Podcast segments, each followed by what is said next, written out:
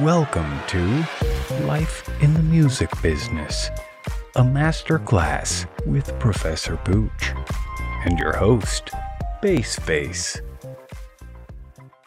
Hey, how's it going, guys? Welcome back to Life in the Music Business with Professor Pooch. Pooch, how you doing tonight? I'm doing, I'm doing typical organized chaos, except sometimes it gets unorganized and uh, I have to deal with it, you know. Of course, it's tough to always be able to be on, But- on schedule. But the thing is, it's it's great when there's chaos because it's not boring, and boring is the worst type of thing to go through if you're a creative person. Because I see a lot of creative people, you know, they'll create positive things, but they'll also create po- unpositive, non-positive things. Go, oh, what am I going to do about this? You know, they get into start focusing on the problem instead of the solution. Start worrying about everything, and I mean, it's crazy. But I mean, the chaos is even good on my end too. I've been working a lot, doing a lot of different sessions, and working with artists. So it's been keeping me busy at the same time. when you do a combination of basically you engineer, you produce, you do everything. really. Yeah, yeah, I do a lot of different things. Uh, the other day, I was actually working on a song with one of my artists. We were doing like an orchestral arrangement where I, I was composing everything. And then I actually was crazy. I had somebody else come in later on that night to do a similar thing for a song that they were working on. So I've been doing a lot of orchestral work recently. well, it's good you have that skill to be able to do things like that. But Yeah. you know, what, you know what that brings up. What you're talking about. In the old days, you know, when I first started, you had record companies, publishing companies. You know, everything was separated, and you know, you would get the song from the publishing company for the artist. You know, I I was one of the first. You know, I wrote my own stuff, but you know, right, just I'm just past that thing where you went through different things. But what started happening, especially now today, is there's one person sitting down and being the songwriter, the arranger, the producer, the engineer, you know. See, because by definition, if we went by definition, a song, if you're a songwriter, is lead melody and words. Okay, you know? Yeah. And uh, then arranging is what the instruments play, the range and the tempo, the rhythm, the, you know, all that kinds of stuff, what the instrumentation does, basically. And the background vocals are considered arrangement, okay? Now, and then there's the producing, the which the producer of music is equal to a director of a movie. They they guide the whole process. Normally, I mean, nowadays you'll just have people. It'll be split into two, where one's doing the tracks, which is mostly arranging. Really, if they mix it down to two tracks, they're also partly producing it. Okay, everything's changed. You know, I mean, engineering. I mean, I even found it myself because I had a mini studio here, and I, I'd sit at my workstation and I'm writing, arranging, producing, engineering all at once. it's crazy. It's a different world nowadays, especially like well, everything you're saying. Like I, that's how I act in in this case. Like I do so many things from graphic design to website design to writing code to making uh, productions from scratch to composing. I mean, I've But learned so many things over the years. I think that's really interesting when you can do multiple things, you know? Instead of just doing the same thing over and over again. Yeah, you might love to do it, but it, there's nothing like a little variety, you know? Yeah, hundred percent. Yeah, I, I honestly never get bored, and I always have money coming from somewhere. yeah, and that's what counts. Back to that, you know, everybody remember MSI, multiple sources of income. That's, you know, you have income coming from doing different kinds of things. And figuring out how to charge for them drives people crazy. You know, how do you charge for this? And it's not easy for me to figure it out either to tell people, you know, but what I usually state is, well, how much is it, how much do you charge for an hour? you know, now the songwriting, you know, that's separate, that's covered separately. But when you're arranging instruments and producing, it's time. Time is money. Any business person will tell you that. Time is money. Of course, it's a, it's a super important. Being able to value your time is what I found super important. I mean, to to bring it into an interesting topic. I mean, I've I've met people that have won ten Grammys that are doing this or doing that and have worked with all these artists and are charging like fifty dollars an hour. And I mean, to me, that is just just absurd it's just like people are undermining themselves by not really charging the real money and even out in new york i've seen people with the same credits charging $30 an hour and Wow. that, that to me blows my mind because i'm used to 75 to 150 an hour rates you know what i mean Yeah, yeah. I mean, you know, it's it's what, but part of that is this virus stuff, you know, and they're just lucky to get work. I mean, I mean, I even know for myself, you know, and I'm I'm rather inexpensive for all the stuff I do, which you know, guiding careers and handling contracts and stuff.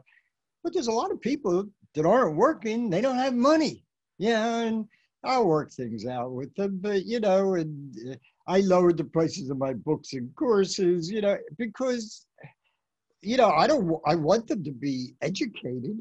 At the same point, what people forget is pooches have to eat. But I'm going to teach you one lesson that I found out, I never figured out why, but it always happens this way. If you do things for nothing for people, then the only people that will come to you are people expecting you to do something for nothing. I haven't figured out how that works. It's something has to do with the universe and vibrations and frequencies and all kinds of stuff. craziness People. Uh, I mean, I- I've seen that correlation too because I mean, there's people that I've worked with that have no problem paying me whatever it is an hour. You know what I mean? I, don't- I don't, know if I should be talking about rates, but I mean, I anything that I feel that makes me want to get up in the morning. You know what I mean? That that that's how I I can I usually establish my rates. Like, what would I be comfortable doing? I mean, and some people, the other people are are have money, all the money in the world, and won't even be able to pay a fraction of that. Don't want to at least. Well, see, my thing is, it's very important to me for everybody to be protected. That's my big thing. You know, so they're safe and nobody's going to steal their stuff. So I admit that I have a sliding scale of prices. Obviously, well-known companies and stuff and lawyers and stuff come to me. I'm going to charge them more than I'm going to charge somebody just starting out. I mean, it makes sense to me. Oh, 100%. I mean, it, it, and it works better in the long run because if you just have, I've seen people that just put their rates on their website and those rates apply to everything. And that could be even limiting in a way. And you could be losing out on money because you can't generalize rates just like we can't, we couldn't generalize the third step of your program because there's so many factors involved. And is the same thing that you were saying. If a, if a major label is coming to me and wants production, my rate doubles automatically. Yeah, I, and the thing is, see, but part of what you do is you could charge for different things. You could charge for your engineering per hour, and you could charge for your producing per hour if you're the producer, you know? So they're two different things, you know, and it can add up, you know, and maybe give a two for one sale or something. Yeah, exactly, for sure. And that's that's, uh, that's what kind of drives me crazy sometimes because like I see so many credited people that are like uh, actually just credited people are just normal engineers and stuff. I hear the biggest complaint I hear all the time is, "Oh, there's no work. I'm I can't work. I can't do this and I can't do that." But I will be the first one to go on record saying that this entire time through quarantine and through everything in the last three four years, I've made my living off of music just based on the my, my principles and everything that I've learned to be able to actually deal with customers and, and make sure people are satisfied with their product. And, and you know what helps to me is some people are approachable. It's their personalities. Uh, one of the things I talk about in my books and stuff is, you know, in choosing a studio, you have to feel comfortable there. I've come to studios where I just didn't feel comfortable and I couldn't record there. And a lot that that has to do with, I mean, the studios are one thing, it's the people in the studios. Maybe they aren't my type of people Yeah. there's there's different things that are going to attract and repel people. You know what I mean? I mean, I I we read into it. Oh, I can tell you multiple stories about you know just not feeling comfortable working with the people you're working with. And my thing is, you know, when you're working with an engineer, you're working right alongside of them. If I was the producer or the artist, right, I got to feel comfortable and know we're talking the same language. you know what I mean? That's one of the biggest things I see because a lot of people don't understand that, and I, I've I've heard horror stories of artists in the studio that just weren't vibing, and the whole situation broke out. But I feel like if you're able to, if you're a good, uh, if you're able to deal with people, then you'll be able to make it in any business, especially music business, being that it's all network based and word of mouth. Well, and also, I follow one of my, it's kind of like a universal rule. I like to give more in benefits and value than I receive in cash money. You know, you got to make room for something so for, to have, you know, some give some good out to receive some good, you know, more good back. You're making room and stuff for this. Of course. And it's super important because I've left dealing with certain companies just in regular business stuff because their customer service stunk. You know what I mean? If it really sucks, I, where I can't deal with people, uh, they're, they're being really weird and, oh man, you know, I, I, my thing is customer service is very important. If you give your all, and you have also another benefit that a lot of people in studios don't have, and that is you actually know how to play instruments. Of course. So you can think like strings. You can think like you can play guitar. You can play piano. You know, I mean, a lot of the people are just using computers. Yeah. And when they see somebody that can do this extra stuff, you know I mean? It used to help me out. I mean, oh, the funny part is, uh, funny couple funny stories, but but the main one is when I had my studio here. I worked on an Emulator II. It was one of the first music workstations. It was a sound sampler, and then I MIDI'd up, you know, communicated with different synthesizers and stuff. And now I could play the piano, but I would never hire me. Okay, I could play it okay, but the great thing about with MIDI and with uh, sequencers and stuff like that, you could play sections at a time. Okay, and that people thought, "Wow, boy, can you play piano? You want to go on tour with me?" I said, no, no way, I'll never pull off a song all the way from beginning to end.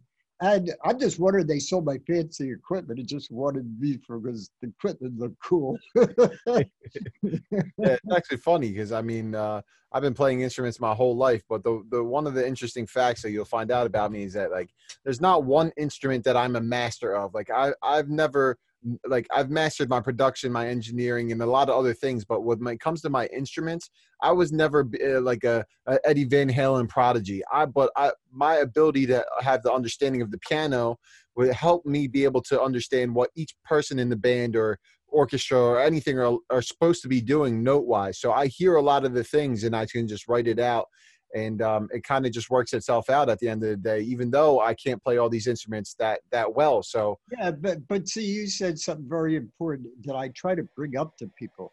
Okay you're one person sitting behind a computer or you might have a little you know midi keyboard or whatever you're using or whatever. When you do a bass part you got to think like a bass player okay? At least somewhat. And then some people you know they'll play a trumpet and I'll say, wait a minute, a real trumpet can't reach that note. you know? And you know, and you know, some people don't care. Who cares? It sounds good. and that's actually that actually is an interesting point too, because understanding the timbre and the range of the instruments, you can you can you know what the limitations are because obviously, like you said, a trumpet's going to be more towards a higher register, but then a bass is going to be towards a lower register, and then you have the piano that's kind of in the middle, and then the strings are kind of higher. So it's like you could do it, it depends on what you you want to get out of it but the way i usually approach production is kind of like what i feel is missing and they're usually i usually combine three four five sounds to create a texture of one main thing. So my my main piano for my beat or my song may sound like it's one but it's really six or seven or whatever i felt uh, fit at that moment for that production. What that reminds me of is uh, one of my you know it was I used an Emulator II, which was a sound sampler. Now, all it held in those days, this is from instrument from 1985, okay? Mm-hmm. It held as a sampler, it could hold 16 and a half seconds. That was its maximum, okay? And everything on a disc was a sample, real instrument. And my trumpet sounded great because you hit one key and it was seven trumpets. and that was great, except that because of all this memory kind of stuff, it could only play for a few seconds, so I couldn't like sustain something. oh man, that's horrifying. Yeah, but you know it was really great. I, and I guess there must be machinery that can do it now, or people will can figure it out. If you want to figure it out, I'm sure you can figure it out. Is say I wanted background vocals. Okay, you know, try to get the perfect background vocals each time around. Uh, depends on the artist and if they can do it in background vocalists, etc. But what we would do is if you get it right once, and let's say it's three part three part harmony, dum dum dum, you know, and you know, you might have a major whatever the thing is, three part harmony sounds really good. What I would do is take it from the tape, put it back in the sampler, and you can make my sampler what is known as non-transpose. So like most keyboards go up a scale, da da da da da da da, da you know. Mm-hmm. I could make the emulator go da da da da da da, all the same note. So what I could do is if I, the first chorus I might have, uh, I wanted six voices, I would hit two keys, but you couldn't hit them straight on or you have phasing problems. You would like roll your fist, like drum, Mm-hmm. and you have six voices. If I wanted 12 voices, I had to hit four keys.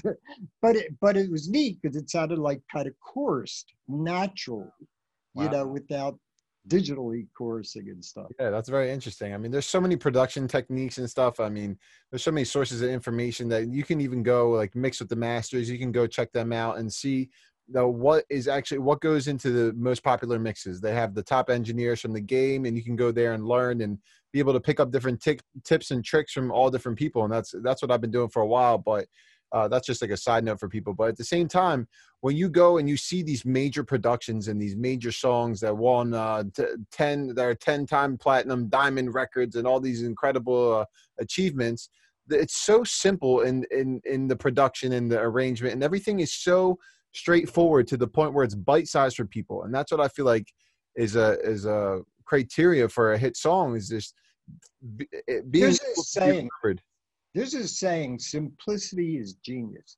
It is harder to it's easier to write complicated things than it is to have the simple things where it's just each note really means a lot in the place where it is you know what i mean the simpler and the simpler, yeah, and you need spacing. Some people cover up everything.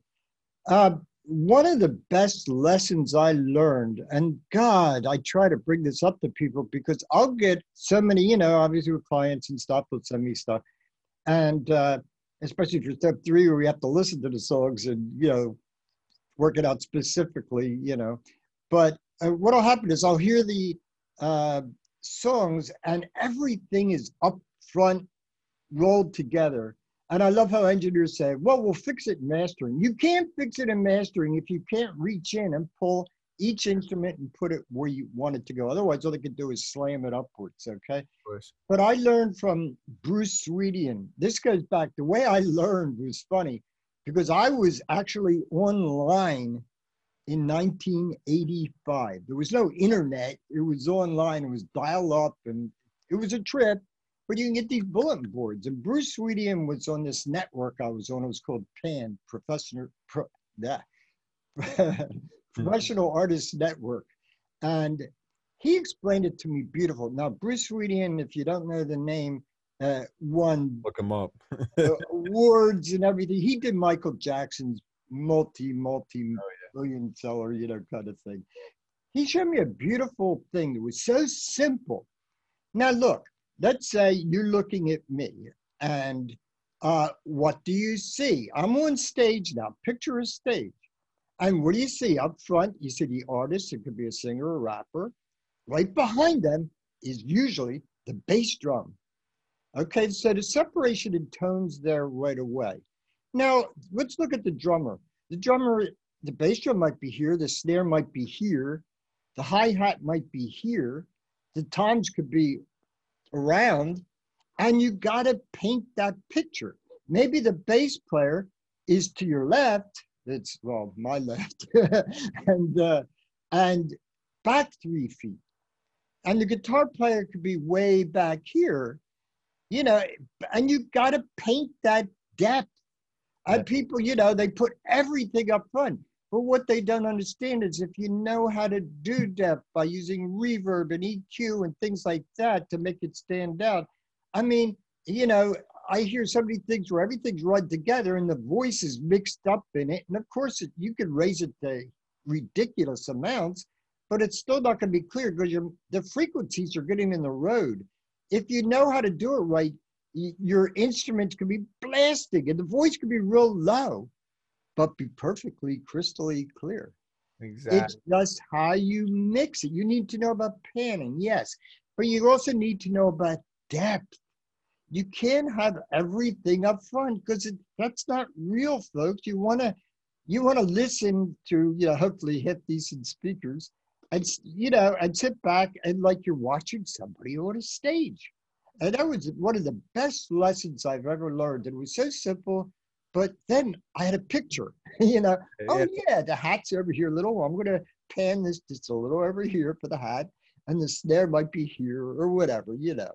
Yeah, Bruce Swedien is a genius. I mean, for everybody that that don't know Bruce Swedien, he is the he was Quincy Jones' right hand man. I yeah. mean, he used to read all of Quincy Jones' score and engineer all of Michael Jackson's records. And I mean, he, he that guy's a wealth of knowledge. So it's uh, just one Pooch knowing him is just incredible in, the, in that fact, and even well, a lesson by him. The, the funniest the funniest thing he told me. Now picture this: you're you've never been an engineer in a major studio before.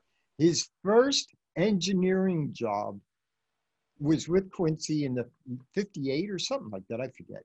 And he had to do the whole Duke Ellington orchestra. Oh my lord. oh, by the way, one of the interesting things back then, because uh, when I went to music college, I was taught by Harry Skeets Marsh, who traveled around. He played for Duke Ellington when Duke Ellington went overseas because the American drummer he used wouldn't go across. But would you believe that if you were the drummer for Duke Ellington, your part was written out for you? The drummers had to read sheet music. Yeah, it's incredible. It's an incredible thing, especially nowadays. That being a thing of the past. Oh man, it's just. I mean, he told me stories. Uh, you know, I learned a lot from him. Just you know, just with the stories. You know, it there's nothing like real experience. It's it's neat having a teacher who was teaching me, you know, how to play this and that, you know, and but but the stories and stuff like that. And wow. oh boy.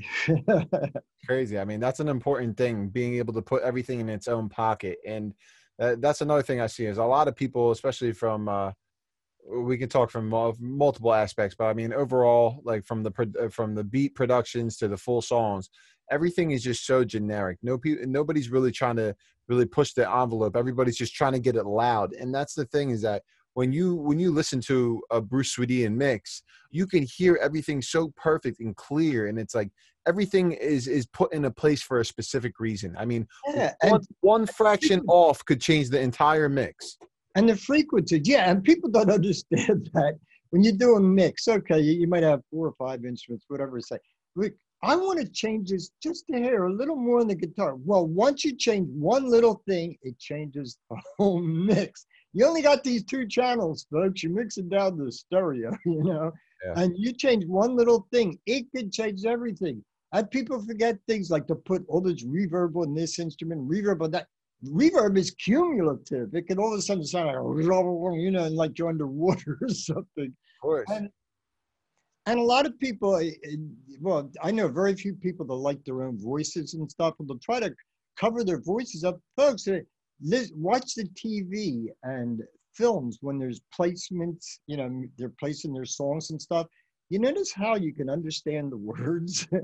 I mean it's very important for tv and film because they have to match it to a script. Yeah. Okay? So there's lots of things to think about in this whole thing, and, and this is all about production and stuff. We started off with talking about prices, and we we were, we're going into all the whole thing, but it's such a gigantic subject and needs to be covered. Yeah, of course. And I feel like another thing that we could talk about as well is like what to uh, expect, wh- like what you should be looking for when you go to a studio. I mean, automatically, I mean, you know off the bat you need to be treated with professionalism and and uh, being able to uh, have somebody there that you can work with. But then at the same time, when you're leaving the studio, you need to make sure that you also get your files with you. Make sure you have a hard drive because most of the time I've seen people's careers end because the studio had deleted their work. Oh boy, you, yeah, or or the computer crashed because they didn't back it up. Or the, Uh, Let's take it a stage at a time. You said first of all, what are you looking for in a studio? Let's start walking into a studio. I look for three things. Okay, one, can they give you what you need? Now, that sound wise, equipment wise, whatever. My thing is, listen to some of the stuff they've done and make sure it's in uh, somewhat in your style. Now, keep in mind, don't go by the artist. There might have been a screwy artist or a screwy producer, but can they give you the general overall sound you're looking for? The second thing we touched on already, are you comfortable working with, in that studio? The vibe's good. It's, it's important, believe it or not. And the third, can you afford them? so there's three major things there. But yeah, but oh, you mentioned a very important thing.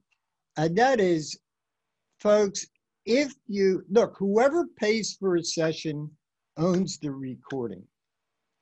And anybody that does not go in, it pays to pay on time or in advance, whatever you have to do if you trust the studio. Take a USB drive in there and after every session, get all the files, the rough mixes, the stems. Stems are each individual track, you know, the hi-hat, everything. Each individual track in waveform, okay? That's the main one. And you want everything because their computer could break. We've had problems with this. I mean, uh, I co-run the Philadelphia recording community and it's a large community of a ton of engineers and studio owners and producers, et cetera, et cetera.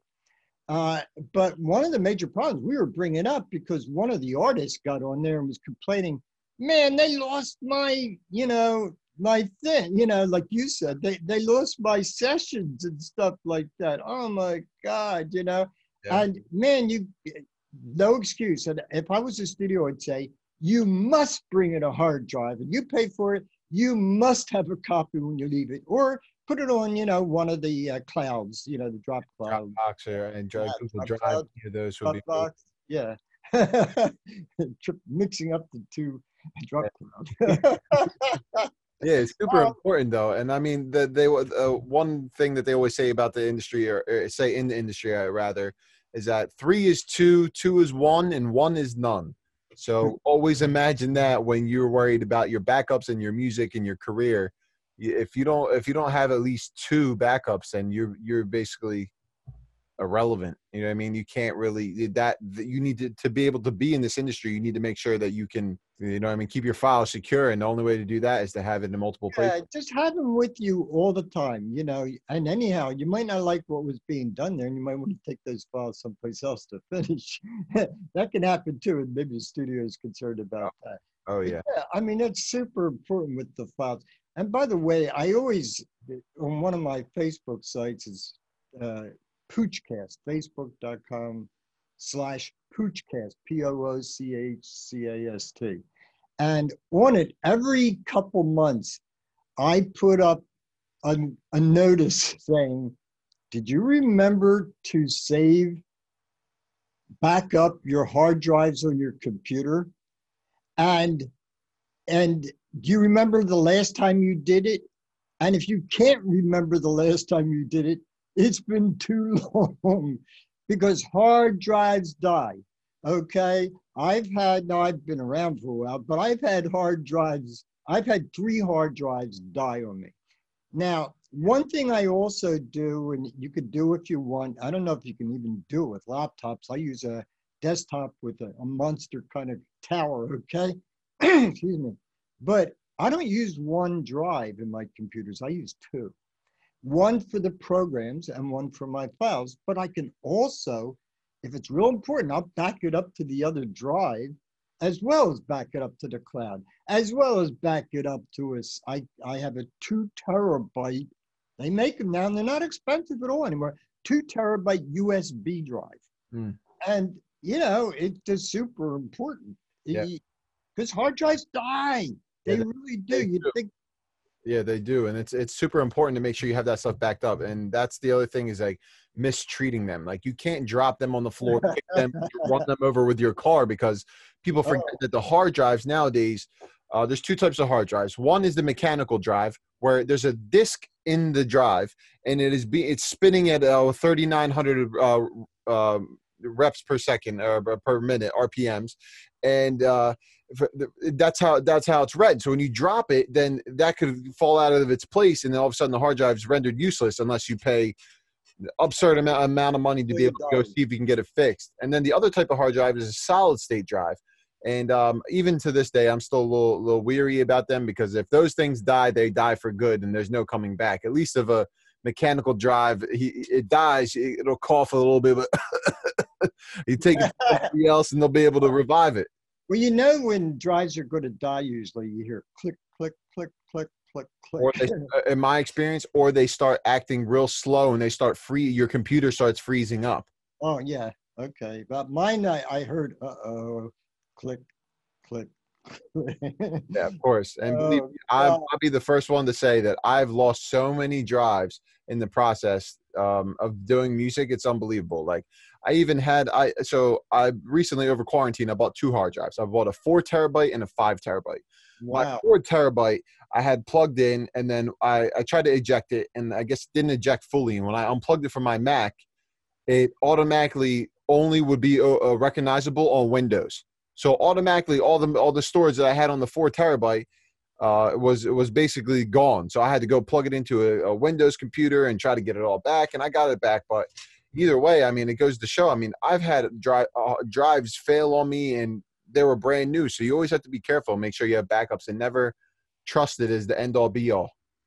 What it reminds me of back when we were talking about 85, 84.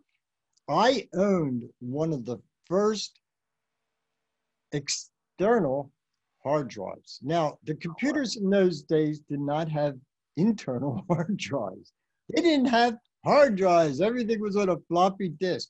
And just to show you, you could buy a, what did I buy? A, a two terabyte for, I don't know, 90 or 100, I don't remember.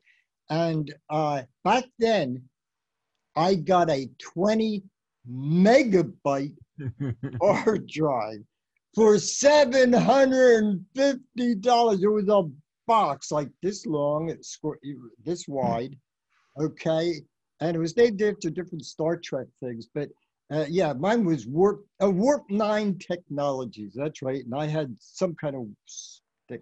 But now, how could you figure out twenty megabytes, which is like nothing nowadays? Because back then it was just text and uh, very rough paintings. Not, forget songs, forget uh, you know films, forget videos and stuff.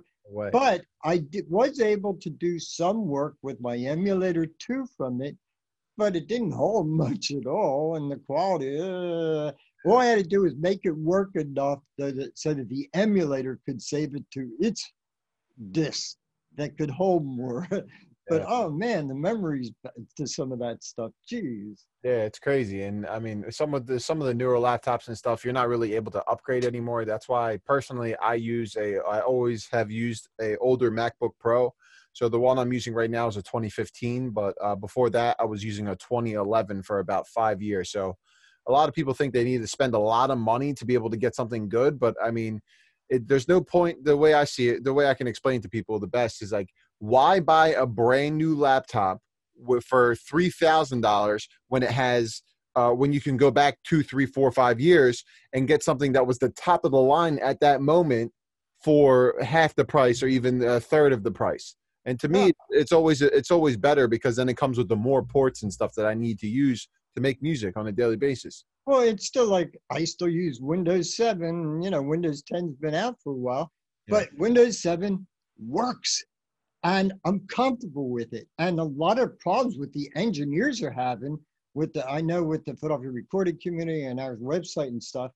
Uh, a lot of the problems they're having is you know uh, Mac might up you know go to the next browser or whatever they're using a software system you know and stuff like that. Oh, yeah. And the plugins aren't working to the Pro Tools or whatever. And I keep hearing complaints after complaints, you know, man, if you're comfortable with something and it gives you what you want and need, back to the studio thing, that's what counts. Of course, and that's a, I uh, believe me, the same thing that you're talking about right now. I just went through with my laptop because I upgraded from a 500 gig hard drive to a, a terabyte. So it automatically upgraded me to Catalina, and I had uh, problems with Pro Tools that I use all the time, with Ableton I use all the time, with all of my video production stuff. I mean, it caused so much chaos in my life, and I didn't even I didn't even know what to do. So I had to go take it to my dad, who's been in computers for 30 years, and luckily he was able to help me out. Hey, you're lucky. I I used my son normally. No, Jonathan, help! You know, I mean, he builds my computers. People say, "God, that's a big tower. Who made that?" I said, eh, "You know, what's the brand? I don't know. It's my son." He said, "Dad, you need this. Dad, you need that." that. You know, for I explained what I needed. I was going video. I need to be able to do the major video programs and the audio programs, like you know, great sound configuration. Okay, and he just, you know, you know, we built it, you know, well, he built it, you know, but, you know, and uh, it's been working. That's, you know. Yeah, that's all you need. Cross, crossed, crossed, you know. Yeah, you don't really need much to be able to make music. I mean, even a $300 laptop will get you farther than the majority of the stuff you could pay for. So, well, I, a majority of the stuff I hear, I hear, I always hear excuses, but there's always another way.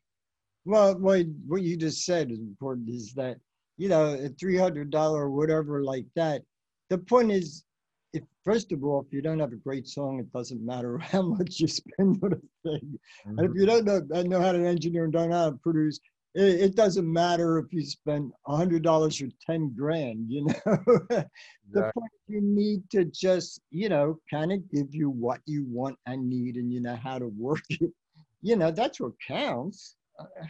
Of course, and uh, you don't need you don't need much, and that's the thing. It's like everything that I do. I've seen the best engineers in the game. They all use stock Pro Tools plugins. I mean, it's it's lighter. The, the cool thing about Pro Tools is that it, when you use the stock plugins, it's lighter on the DSP power, and it, it it frees up a lot of space on your computer. In other words, so that one you can you can um, you can get a great sound, and two, it's universal for other engineers. So uh, if anything were to happen and somebody else is supposed to mix the song, say like I finished the mix and but I'm giving it to Manny Marroquin to like finish it off, or and then give it to Chris Gehringer to do the mastering or whatever along those lines. If I have all these exquisite plugins that uh, are one of a kind, then now that engineer that is receiving that project also has to deal with those problems. So the easiest way to do that is to use the stock plugins because there's so many companies out there that are charging uh, the top dollar for plugins that it, you can't even you can never sell you you most of the people don't even have and i mean it's just simpler that, that way just keep everything stock you don't need anything crazy you don't need millions of dollars of plugins you just need a computer and either Pro Tools Ableton or whatever whatever works for you yeah you remind me of god there was so many years like through the 70s 80s 90s when i was recording every studio would compete with the next studio on the newest equipment. And now that could be a you know a Neve board and an SSL, and they had the latest of the latest. And it, they spent most of their money on just trying to make the customers happy. It's it's to me it's bull. Yeah. You know, doesn't make a difference. I mean, uh, like I'm gonna, I'm not gonna lie. So when you're dealing with microphones and you have preamps for those microphones, I mean, those are super important. Uh, that and then your audio interface. I mean, I agree. Those are the three most important things because you could be on a, a half a million dollar board, but if you don't know how to use it, you're not going to be able to to get the sound out of it. You know what I mean? Like there's some benefits to it, but at the end of the day, if you if you have a good microphone, a good preamp, and a good audio interface, and, and good speakers, then you can you can get a good mix anywhere. Oh, and the microphones, God, that's important. I've seen things messed up from two ways with vocals. One, it's a microphone that doesn't work for your voice, and mm-hmm. two, to putting too many effects on it, you know, and a lot of vocalists don't like their own voice. I mentioned way back. And you know, they'll put all this reverb and stuff, man, but it just after a while the cumulative reverb just really gets to you by that point. Yeah, exactly. So I mean, you have to be careful with everything that you do. You never want to overdo anything. I mean, I have a different, uh, more of an unorthodox approach to mixing uh, than most people, you know. But uh, hey, if it works for you, yeah. it works for you, and your yeah. clients are happy. That's all that matters. I mean, I break every rule. I mean, when I was engineering, I break rules the way I play guitar. When if somebody was trained, I taught myself. Somebody was trained, say, boy, you hit a D chord funny. You know, that's the way I Doesn't matter. at. Exactly. Doesn't matter at all. It's like you said, uh, what, what works for you is what works for you, and nobody else can say anything about it. hey, if it works, it works. That's the key. Yeah. That's the key. Oh boy, we So, yeah. all- we started with producing and we got into all this kinds of stuff, but it's all important stuff for everybody to know about. And there's so many people that want to become, you know, producers and engineers and stuff. And what's been funny, it's even for the last 10, even 15 years ago, where since then, the a lot of managers look to sign not just artists, but they look to sign producers. Mm, I've seen that recently too. It's a lot of it. Yeah. Oh, yeah. It's more and more now. But I remember back even 15 years ago, uh, they were signing, you know, managers were signing producers. And then let that let the producers deal with the damn artists, you know, as Yeah, they of course, of course. Yeah, deal with the in the and try to make something happen. you know. Like catch twenty two. You know. Well, no, there's a lot of producers. I, I I'm in a couple situations now that producers want me to help them with. You know, I I don't manage. I'll guide your manager. Okay, that's fine. So as long as you're happy with the manager person and just need my advice once in a while. But it's just very important. You know, a lot of producers just don't want to do the business, and I understand that. You know, there's a lot of artists don't want to do the business, but make sure whoever you're with, that manager or whatever, you know, you can trust them that they're looking out for you in your best interest, not their best interest. Okay. and that's that's the biggest problem. I mean, like we there was the I mean, this is probably good something good to end off with, but we even uh Kanye's even been going out on a on a limb talking about how the labels are taking advantage of artists and uh one of the top produ- producers Hit-Boy was sitting there talking about how he was in the worst publishing like he he referred to it as the worst publishing contract in history and he had uh three different attorneys had read the contract and told him that and he had signed it when he had first started so he didn't know And he's see them. They see the money advances, and I, I'll tell you the, an example of why this could have happened. They'll see, well, you know, just to start out, and maybe seventy-five thousand sounds really good to you. This this was offered to a producer I was rep- representing, and I shut it down right away. It said, "Here's seventy-five thousand dollars if you sign this contract." But what it was actually saying, if you read the whole contract, they were going to give you like 10,000 now. And the way to get the rest of the 65 or whatever, my math, $65,000, you had to put out 10 songs. But it also stated you have to put out 10 songs as the artist. And he wasn't the artist, he was a producer. So he wouldn't have seen that money if the other people and maybe he didn't want to be an artist. You know, you have to read the contracts or come to me or an entertainment attorney that really knows the music industry exactly because they, they see these big numbers. Artists see these. What was that young kid group that they were offered uh, 40, $4 million to sign and they got ended up with, I think, $20,000 to split between the three guys. Uh, you know, folks, it's not always the amount of money, it's how you get the money and actually if you actually receive it. Because that four million dollars might just cover your recording things. And they say, okay, that money goes to your recording thing. And if there's any money left over, you can have some of that. You know, and then they set it up where they paid this producer $150,000 a song they pick from, and all of a sudden there's like $20,000 left Yeah. it's so funny and people think that they when they get a million or two million dollars say you already get two million dollars right off the bat right? And say you have people that helped you get through that. So people think automatically oh i signed a two million dollar deal i get two million dollars. No. No. so right off the bat you have to pay off you have to pay off the uh, your manager 20% boom 200000 gone all right That's off the gross. The manager is off the gross. I mean, he's off the top. of course And then there's the remaining money to go from. Yeah, you're right. They're paying different people, but a lot of times it's the recording cost. You want a separate recording fund from your personal advance, and that will solve some of it. And it's not the amount of money, it's how you're given the money. And it doesn't matter if they give you 10 gazillion dollars if they don't do any promotion. Exactly Because I mean, you can get it. You can go sign a one million dollar deal, and you you may be lucky to come home with two hundred fifty thousand. And if you had been told originally that you were signing a deal for two hundred fifty thousand, you'd be like, "Oh man, I'm not going to do that."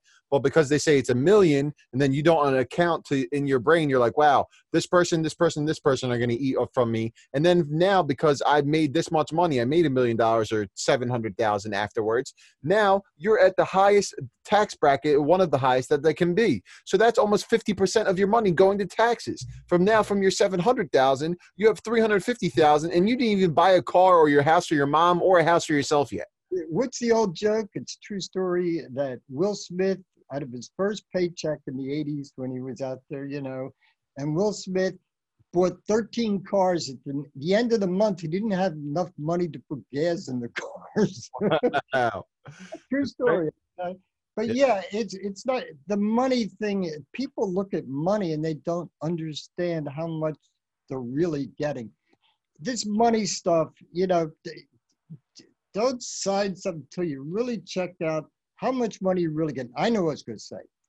There's ways to solve that where you only get end up with the 250,000. And that is you have, you put other things so that as your contract is going on, your money keeps adding up. So what you can do, let's say you end up with that 250,000 but maybe they're given so much for the first album, but the second or third second album say you get another 50% raise advance. And, the, and then a third album, another 50% advance. And you know what the funny part is? The record companies will say, okay. You know why? Because they can drop you anytime they want to. If they don't think you're worth that 50,000, they're going to drop you. And if they think you are, they're going to give it to you. Another thing, another way to raise money, I mean, I use this when I, you know, negotiate for clients and stuff, is the amount of songs streamed, sold, whatever. so if you get so much, uh, 50% of the digital thing, but if it goes over like a hundred million, a million sold, or so, I'm just making up numbers now, million sold or whatever, then it goes to 55% and you and the record company's going to say, okay, but you got to ask for it beforehand. Yeah. Then they can just drop you. If you ask for something down the road when you're already signed, they might say, okay, but they're going to want something in return you might not want to give it up. Of course, especially, eh, or they might just say okay and just blow you off. I mean, there's so many people that are going back, so many artists that are trying to go back and buy their masters because they finally smartened up and they had the right people around them to explain what had happened to them in the first place. But the thing that we always come back to and the thing that is the most important is to be preventative and to actually to secure yourself before you go out there like if i if i didn't meet Pooch two years ago and uh, say i had i met i was working making music doing whatever blah blah two years ago and i had released a song that hit five million listens on Spotify i would have had no idea and, and uh, no idea where my money would be coming from. But because of Pooch and him being able to help me and set me up, and and well, I have my own business, my own publishing company, and be able to understand where I'm getting paid. Now, if I were to do uh, put a song out and it made a million uh, streams or whatever, I would actually be getting paid the money that I deserve to be getting paid. It's a lot easier to get it, but like uh, a lot easier to be preventative and get the whole sum of money than to to be trying to uh, pick up your the your coattail from the after. Well, yeah, but being preventative preventative there's a word preventative in, in, is to own your own publishing company. If it goes to somebody else, they're going to take out this and that, and whatever's left trickles down to you. Own your own publishing. At least you get something. Now the rates still aren't that great with Spotify, but if you get some from Spotify, some from YouTube, some from this, that's why you have the multiple sources of income. Mm-hmm. It adds up, you know. It does, it, especially if you work at it. Yeah, it does take effort. You know, it takes talent, but it takes effort. so yeah, and I think we've totally run out of time. Yeah, for sure. We definitely were over, but you know what? It was an important conversation. We jumped a lot today, but I it's felt important. that we t- we touched a lot of topics that I feel like uh, were super important. Yeah, it's great. Okay, folks, stay tuned for the next episode. Bye bye. All right, see you, everyone. Thanks for watching. Tune in for the next episode.